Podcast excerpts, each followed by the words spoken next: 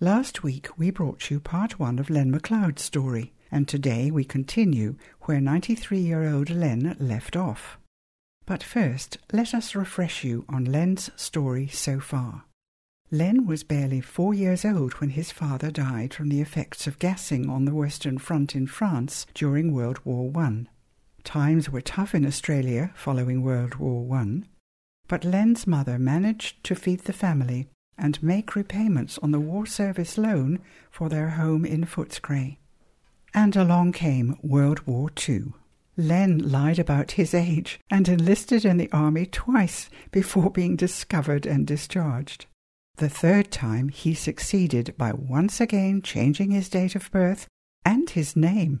So it was off to jungle training for 16 year old infantryman Len.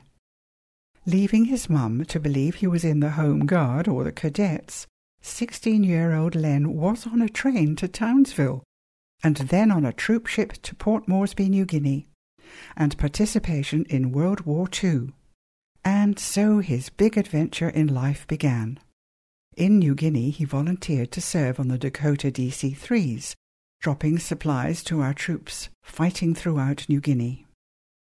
Some of Len's mates were killed when one of the Dakotas crashed, and after a few months, Len asked to be returned to the infantry and jungle patrols. Eventually, Len was hospitalized with dengue fever and dysentery, resulting in his repatriation to Australia for further treatment in Melbourne. Len was still only 16. While recuperating, Len went rabbit shooting with a friend who was on leave from the AIF.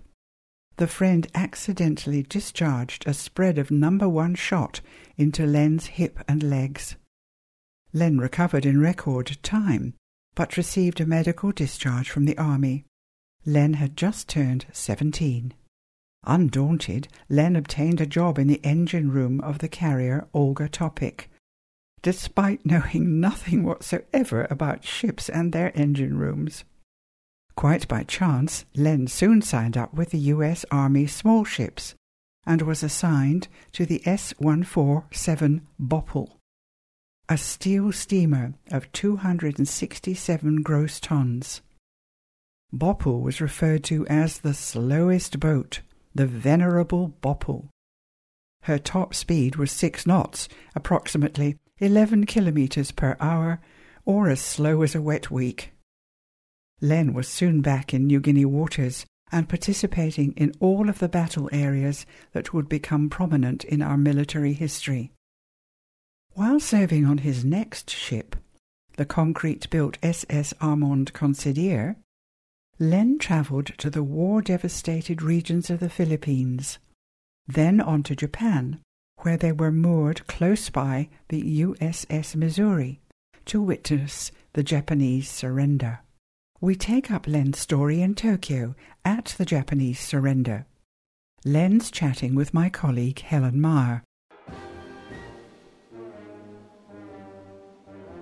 Len had taken an unofficially sanctioned trip ashore from where the SS Armand Considere was moored and caught a train into Tokyo itself.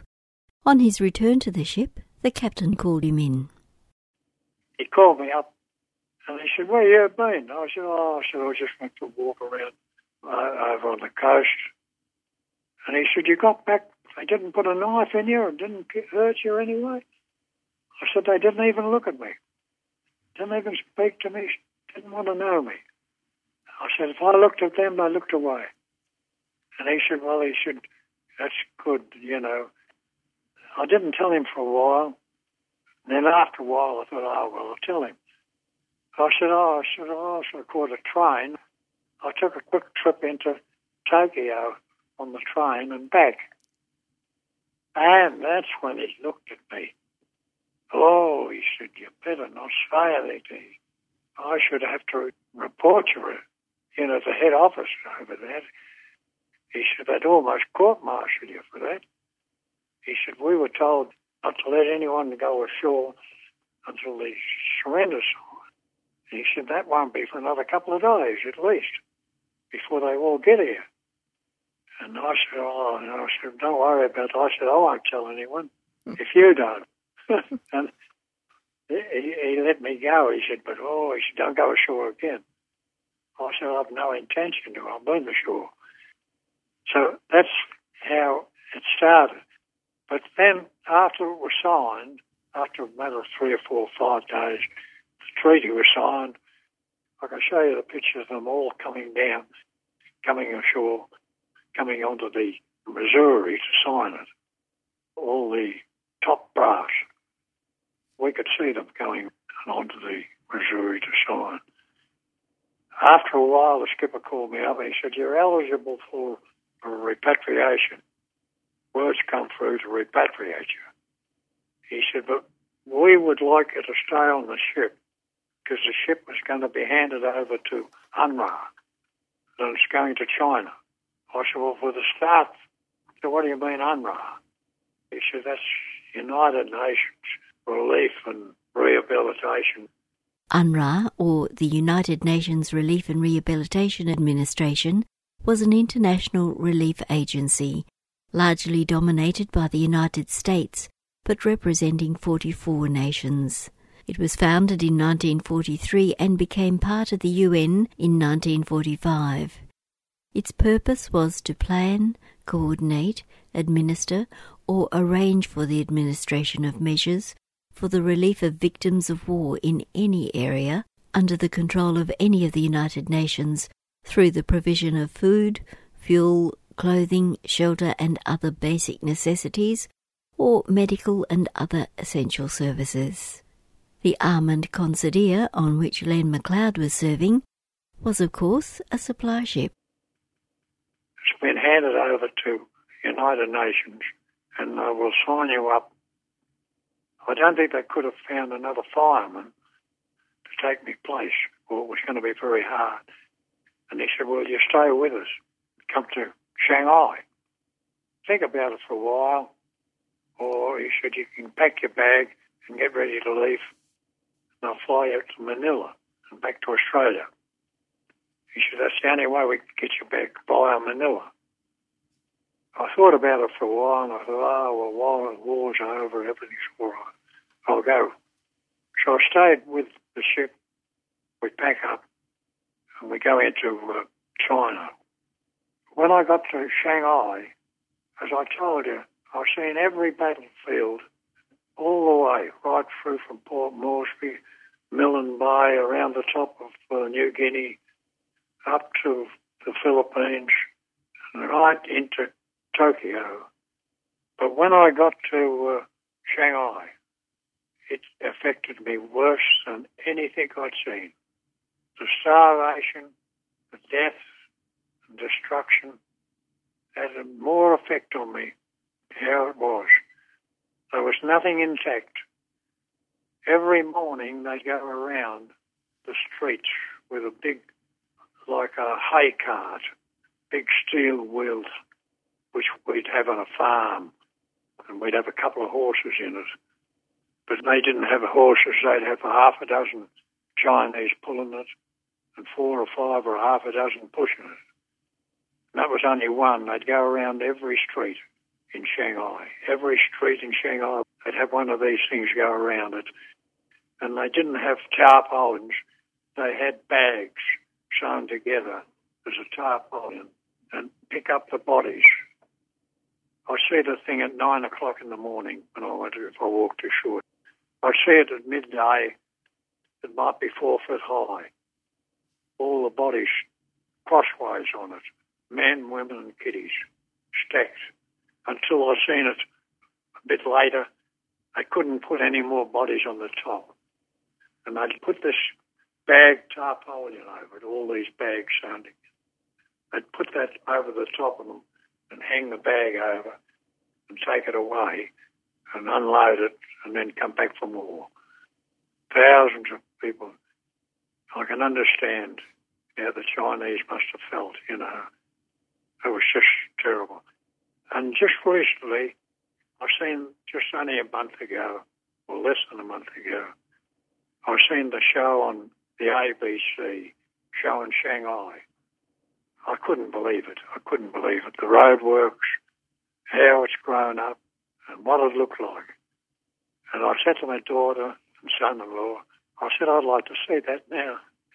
It wakes me up even thinking about it. Oh, I said I'd like to see it. So they made arrangements, and we're going on the 23rd of this month. I've already booked on it, and we're going over there to have a look. It'll probably put what I've seen to rest. But that hurt me more than seeing what was caused by warfare. There was caused by nothing but starvation, how they starved them, and how they treated the Chinese, you know. Little girls and women, some of them would come up to me. We give them everything we had on the ship. Everything we could do, we done. And after about six or seven weeks there, it got to me too much. And I said, you better make an application to get me back to Australia.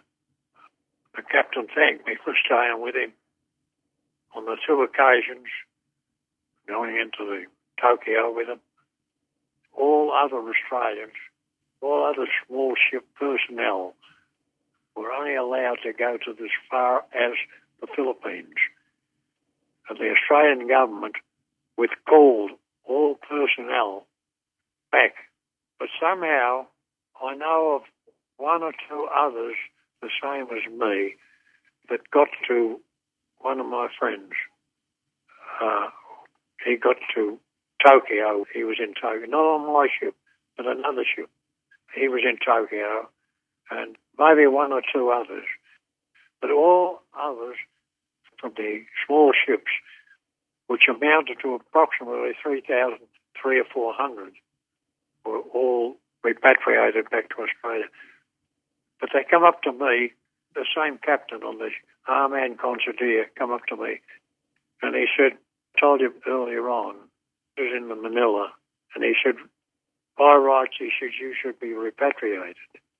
But he said, what we will do, we will send, sign you over to the United States Army, ATS, that was the Army Transport Service, which come directly under the American Army. He said, we'll sign you over to the ATS and you could stay on as a fireman or you could take repatriation. And I said, well, I'll stay on. And that's how we went into, eventually ended up in Japan. And the same captain, when he said you're eligible for repatriation, but we would like you to stay on and go to China. And I said, I'll go to China with you after a couple of hours thinking about it. I said, all right, sign, I'll sign up. But whether I signed anything, I can't remember ever signing an official contract. I don't know. and to tell you that when I left Australia, we were only going to New Guinea. I didn't have a passport. All I had that they finally come up with me somewhere up the island somewhere. They come up with a document of identity stating that I was an Australian, and if I was captured, I was to be treated as a, a civil employee of the United States War Department. Whether the Japanese would have paid much attention to it or not, I don't know. But that is as far as I was up to China, you know. Len, it's an incredible story, and thank you so much for sharing it with us. You've had me in tears here. After those tumultuous times that you lived through, Len, I hear that when you returned to Victoria, you actually poured the cast for the Eternal Flame at the Shrine of Remembrance in Melbourne, which seems so fitting. How did that come about? Well, as I told you earlier, my brother was a credentialed moulder. He was kept in reserved occupation and moulded hand grenades, mainly hand grenades or small bombs that they could put on the road for blowing up vehicles, you know, but mainly hand grenades. He must have made tens of thousands of cast iron hand grenades, which they used to take from Metters in Gordon Street, Footscray, up to the munition factory which was only about two mile up the road. in Gordon Street. There was a munition factory. But they only made uh, 303s, uh, rifle bullets. But up the road, they used to fill these hand grenades with the uh, cordite and the explosives and necessary. Now, after the war, they went back making uh, stoves and such like, you know, in moulding gas stoves and all the castings. While they were there, Metters, my brother, moulded the mould for the eternal flame, and I helped him. They knew me in, in Metters, and I knew the foreman, and I went along with them when they were pouring. We had to pour about half a dozen, with the ladles full, and manufactured it. And that was polished up and taken where it is situated there now, the eternal flame.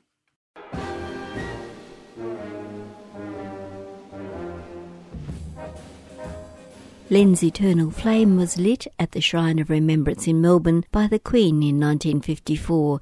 It commemorates the dead of the Second World War, symbolising sacrifice and the perpetuity of remembrance. I helped put that together.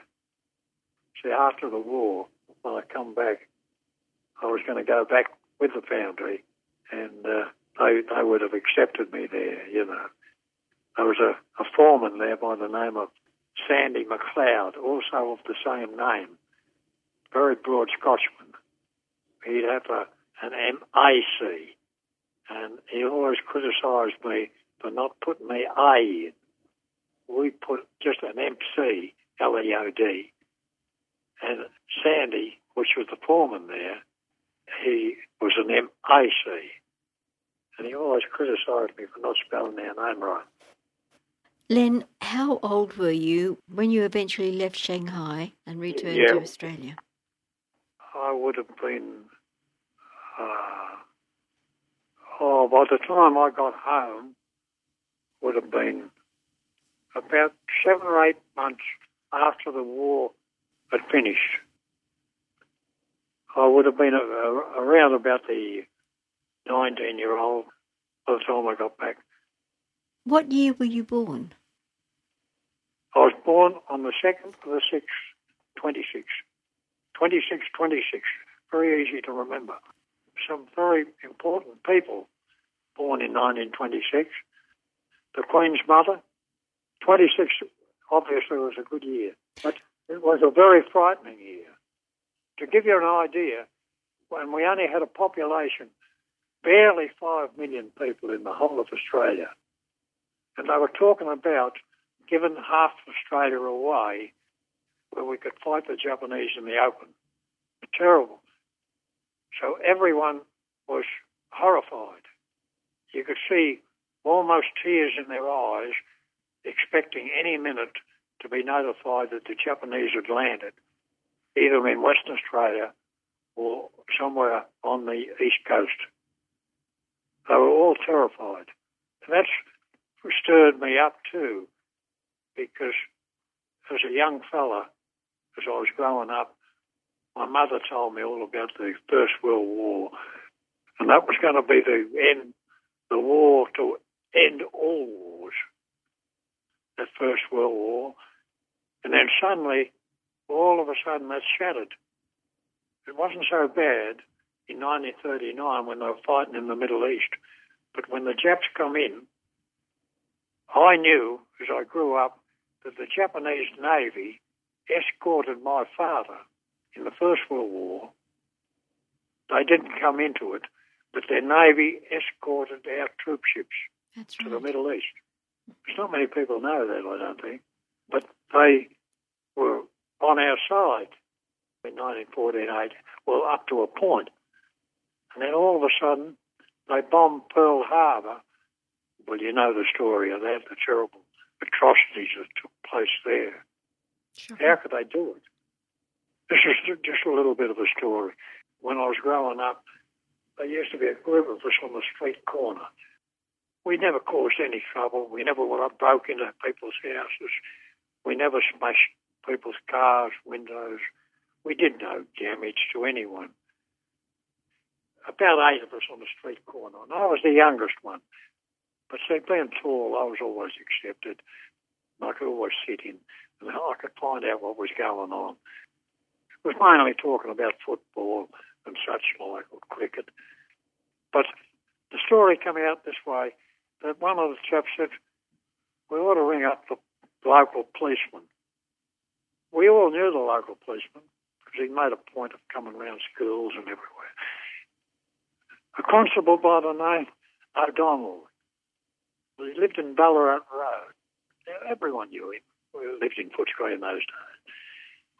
We got the oldest one, which would have been uh, Charlie Newson, to get on the phone and ring up Constable O'Donnell to come up and shift the, the larrigans, hooligans, and the uh, troublemakers and so and so off the street corner because they're making a nuisance of themselves. he had the, the oldest voice. So Constable O'Donnell, very broad Irish, not very tall, thick set. Another constable lived further away, a Constable Glinter. They were pretty clever policemen in those days. They come up on their bikes at 8 o'clock, 9 o'clock at night, dark. We're waiting for them, see? Well, in those days, we could disperse down that passageway, across the park here, over there through vacant allotments, and disappear when we knew they were coming. How we knew they were coming, they were very clever. They used to come up on police bicycle in those days, a big heavy bicycle, and it had a generator on the front wheel.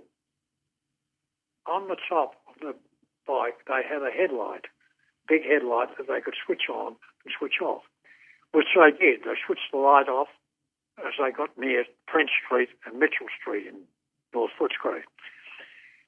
And as they were getting two or three hundred yards away, we were listening. We could hear the generators on the two bikes buzzing away, but no light. So we dispersed. But see, being very clever constables, they woke up that we heard. So they didn't come the next night or the next night. I think I left for two nights. And then all of a sudden, around the corner, on foot, they come and push four of us up against the picket fence. And guess who? I was one of them. he lines us up, four of us. The others disappear. I think I could have outraced the whole lot of them, but I got caught. I was too late. But he's given us a big lecture that with a lot of hooligans creating a nuisance and so on. Goes on about hooligans and nuisance and blah, blah, blah. And he comes to the first fellow. He said, What's your name? He said, Charlie. He said, Charlie who? And he said, Charlie, and he's nervous. He said, Charlie Newson. N E W S O N. But he thought he thought it was Newson. and hit him over the head with his baton. Bang! Over his bloody head and a big bump, about half the size of an egg, on, the, on the top of his head. And he was telling him the truth. His name was Charlie Newson. And, and Charlie's hanging onto his head and bloody, you know, half crying. And he gets to the next fella and he said, What's your name? He said, Jimmy Houlihan. He's a bit nervous too. And his name was Houlihan. But, he, but this Irishman thought he meant hooligan. Oh, no. so what, he, what happens? He gets his hit over the bloody head. Bang! And he's nursing a bloody big lump on his head. And I tell you, those batons in those days were not little bloody batons. Mm. Anyhow, he comes to the next fella. And I'm trembling in my shoes. I've got one to come. He comes to this fellow and he said, What's your name? He said, By the way, this is the fellow who shot me later on, but was in come from Western Australia in the army. He said, he said, What's your name? He said, My name's Billy. Billy who? Billy Bird. He didn't get hit over the head. I wondered why. That was strange. Didn't get hit over the head. And he said, And where do you live? He said, Number five, Emu Street. And the copper hit him over the head. He said, just because my name's Buddy Steele, he said, I don't have to live in Iron Street. Let him again. Oh, bird, emu. Yes, right, okay. I thought he was taking, taking the pill out of him, telling him, you know, he, he did live in Emu Street. He was telling him the truth. Hmm. They were all telling him the truth. And the three of them got hit over the head. Now I'm next. And I tell you what, that learnt me to, to think quickly. And I think I started thinking quickly when I was in the, the army and the small ships. I had to think quickly. And he said to me, he said, and what's your name? Now I knew they got hit over the head because they said their name. And this fellow got hit over the head because he said Emu Street. They all told the truth. And he said to me, he said, What's your name? I said, Lenny McLeod. I didn't get hit over the head. And he said, Where do you live? Now I remembered when he said his name, he got hit over the head. I said, Just over there. And I pointed me, Oh, I pointed my finger at the house. And do you know, I was the only one that never got hit over the head. But getting back to telling you about how it was, those three fellows all ended up in the army, and one that got away, one of them that got away, he died as a prisoner of war. He was captured in Singapore. Singapore fell and died.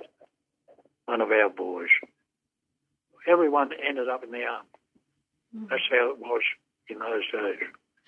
we But I, I thought put that is because it was telling the truth and it was comical.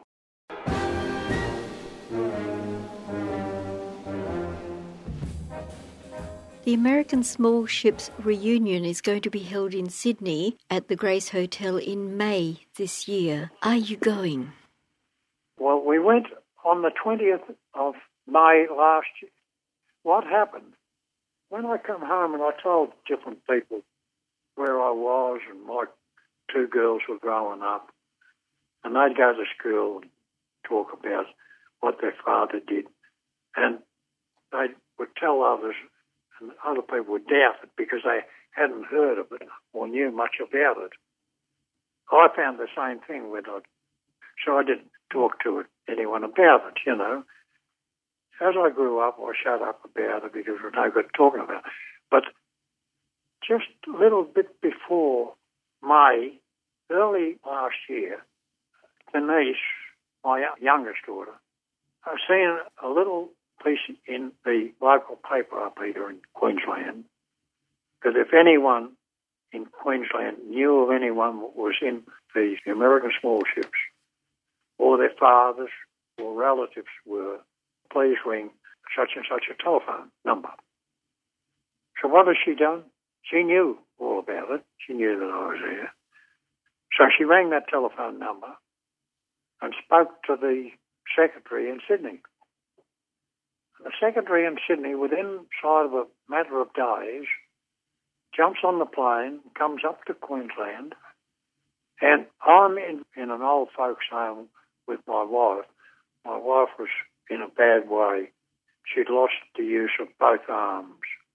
She was in a bad way. She couldn't put her glasses on. She couldn't clean her teeth. She couldn't feed herself.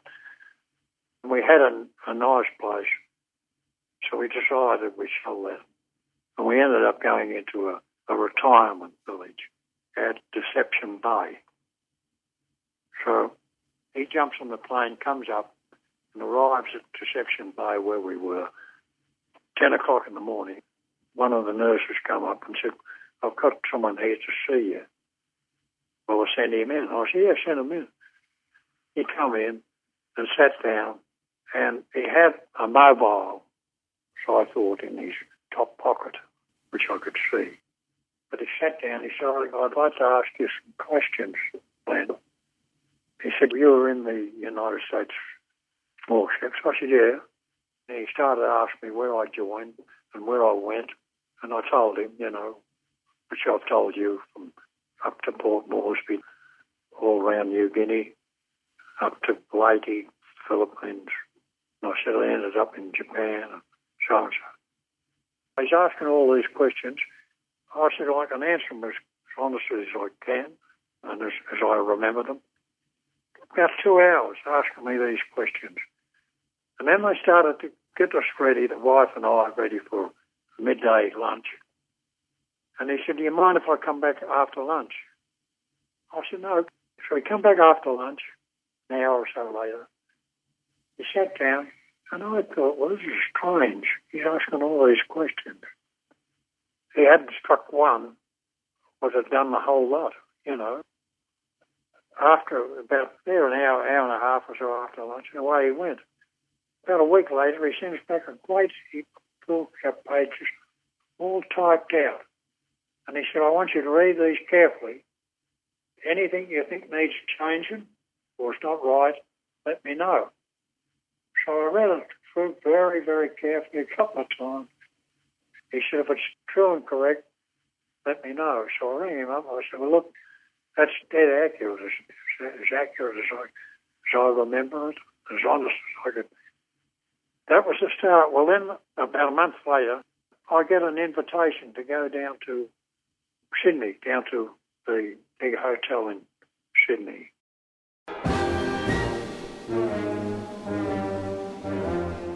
Len's referring to the Grace Hotel in Sydney. It was the headquarters of the US Army small ships during World War II. And do you know, you would not credit this, it was 75 years, almost to the day, that I walked through the same door in that hotel where General MacArthur had been taken over that place. And as I walked through, I had a nice big plaque on the wall explained everything. You know, I thought 75 years ago, goodness gracious. But that's true as anything. It was the same hotel that MacArthur had. It's all been done up and it's all a beautiful hotel. But when I get there, the American consul comes up and shakes me hand, and, and the New Guinea consul come up. Now, i got to tell you something about the New Guinea consul. It struck me as funny. The New Guinea consul said, Oh, I said, I've read your report. He said, and you were in numerous places in New Guinea. He said, Could you name a few? Well, I named them just like I named them to you around New Guinea, right around the north coast, up the north coast, and all the whole lot, over in Wau, Wau, Central New Guinea.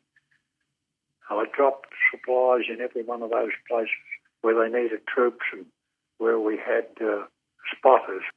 We used to have spotters on different parts of the coast, and we would supply them with food every now and again. We'd fly over and drop them food.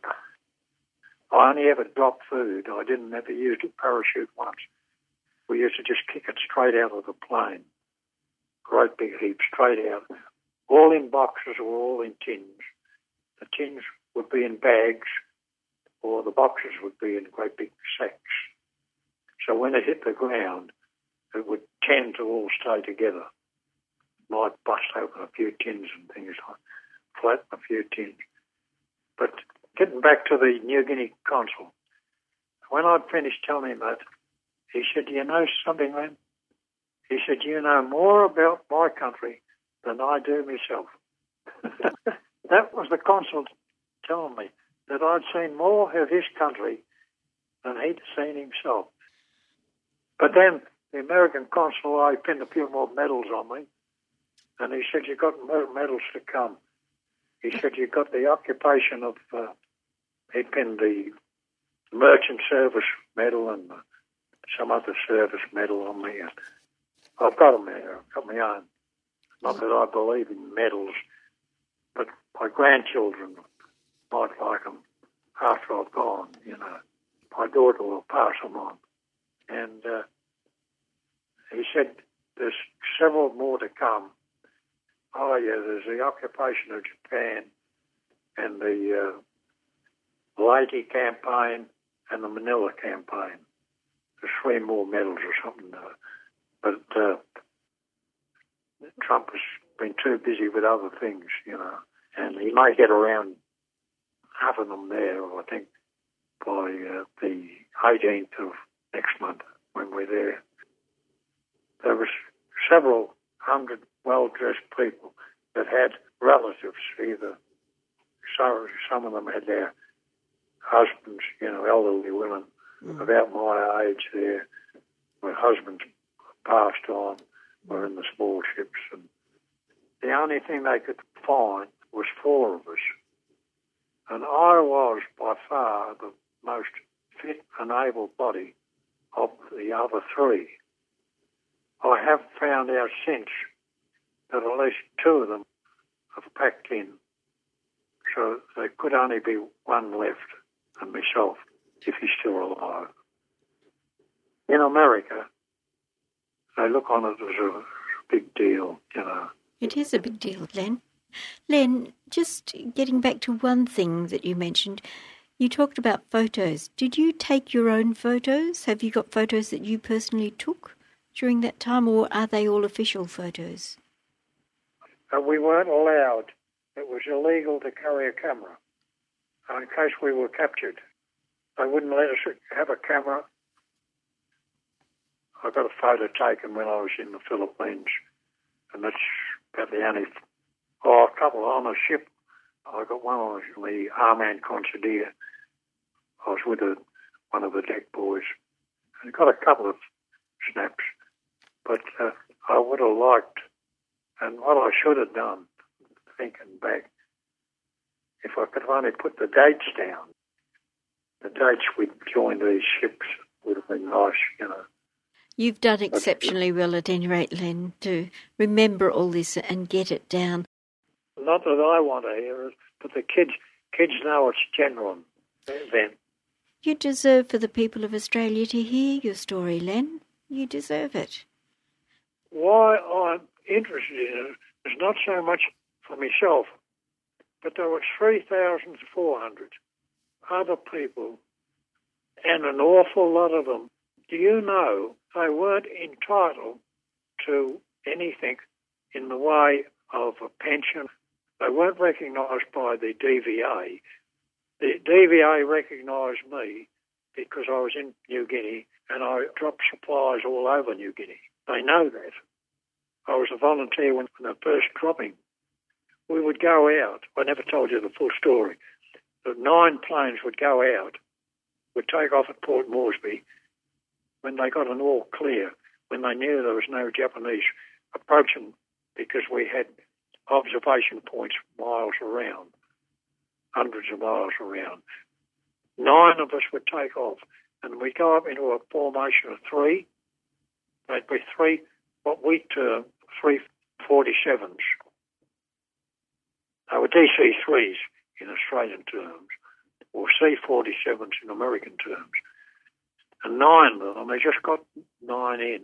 And that's where they wanted 18 men to drop when we volunteered, the first 18. So then the 18 of us were always together. They'd have two army personnel and the radio operator in the DC3 one would stand at the door. The doors were left on the ground, the two doors, and a big open gap of about eight feet wide with these two doors. They'd throw them on the ground and we'd take off without the doors and then we'd stack them. But I was the tallest and I, I took up the position on the floor where I put my feet out and skid out a whole load. Each plane would carry approximately two and a half ton which you can't drop all of those together. And you had to go up between the wings, or all stacked boxes and tins, and take them down and stack them there. And then a radio operator on the plane, the two pilots, they were pretty smart. They'd have an Australian pilot, an American co-pilot, or vice versa. There was always an Australian American flying the plane and I had a radio operator, which sometimes was Australian, sometimes American. But they used to stack up maybe several hundredweight. It used to take anywhere between five and eight drops. They'd come down one behind the other if we were all dropping together, one behind the other, about a kilometre apart, to tree top level and then zoom up when we kicked it out. And then they'd go around and we'd stack up another load until the two and a half ton pilot would say, get as much as you can out. I don't have to go down for another run. If we got it out in five lots, I was happy as anything because they'd just circle around and wait for the others. They might take six or seven runs down. And we'd wait for them to come up. And then we'd join up as three, and then three behind, and three behind that. But we were always escorted by so many fighter planes.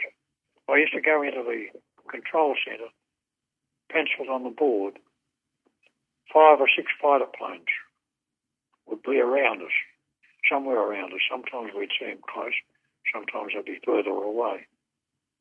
A couple of times we were on our way to drop supplies. We'd turn round, we'd come back over. And I looked out, and I looked down, there, we're back in Port Moresby, we dropped nothing. So when we got on the ground, I said, what's the trouble? They said, oh, oh they chaps were bombing where we were going to drop in that vicinity. So we didn't want to be mixed up with them. So we come back and waited four or five hours before we went out again. Were you a fighter escort from the RAAF or were they Americans? Americans. All Americans, right. Well, as far as I know, could have been a combination, I think. Flying the uh, the C-47s or the DC-3s, whichever you like, they had an American pilot, but I think uh, an Australian pilot with them, because I think the Australian pilots knew the area better. You know what I mean? Some of them had flown over New Guinea more, whereas the American was uh, at a loss for a while until he he'd done it a while. You know, that's why I think I had the Australian and the American pilot and co-pilot.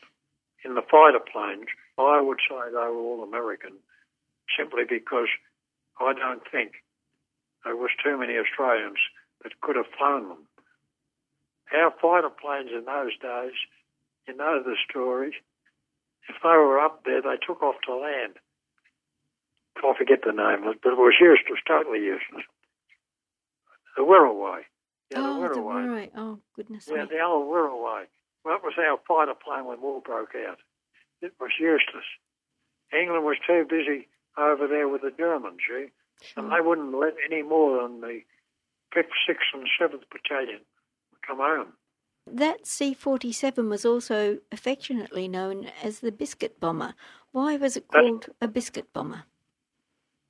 Well, I think that was the only task it could do. Right, dropping and, supplies. Yes. Mm. As far as I'm concerned, and we sometimes done two trips in a day before the weather cut up. In the tropics up there, the weather can change in, in an hour. But usually in the morning, it'd be nice and clear and all right for three or four hours, and we'd get a drop in. Many times, the weather would be against us, you know. I spoke to one of the chaps in our flight when nine of us took off on this particular day when I lost my two mates, which I'd been with for quite some time. When we were dropping, above the door, there was a red and a green light. We were lectured that when the green light comes on, kick it all out as quick as you can. But soon as the red light goes on, stop. Even don't kick anything more out. Now, whether they kicked it out or whether it got caught somewhere, what happened, the one which crashed, I found this from an eyewitness on the army. We were dropping supplies to him. And just by a coincidence, in Port Moresby, I was in a group of fellows and he was telling the story about the biscuit bomber crashing. So I walked in. So I listened. And I let him finish and I said, when was this and so and so and where? And I forget the name of the native village we were dropping at now. I said I was on one of those flights. I dropped maybe the one before that. But when we dropped, we'd go up and you wouldn't see the other one behind you. When you got up and you circled at the top and looked back, we were in a position I could have seen it crash, but we weren't in the same position. So I didn't actually witness it crash, but we're in the same circle. He explained to me, yeah, they were dropping down to us.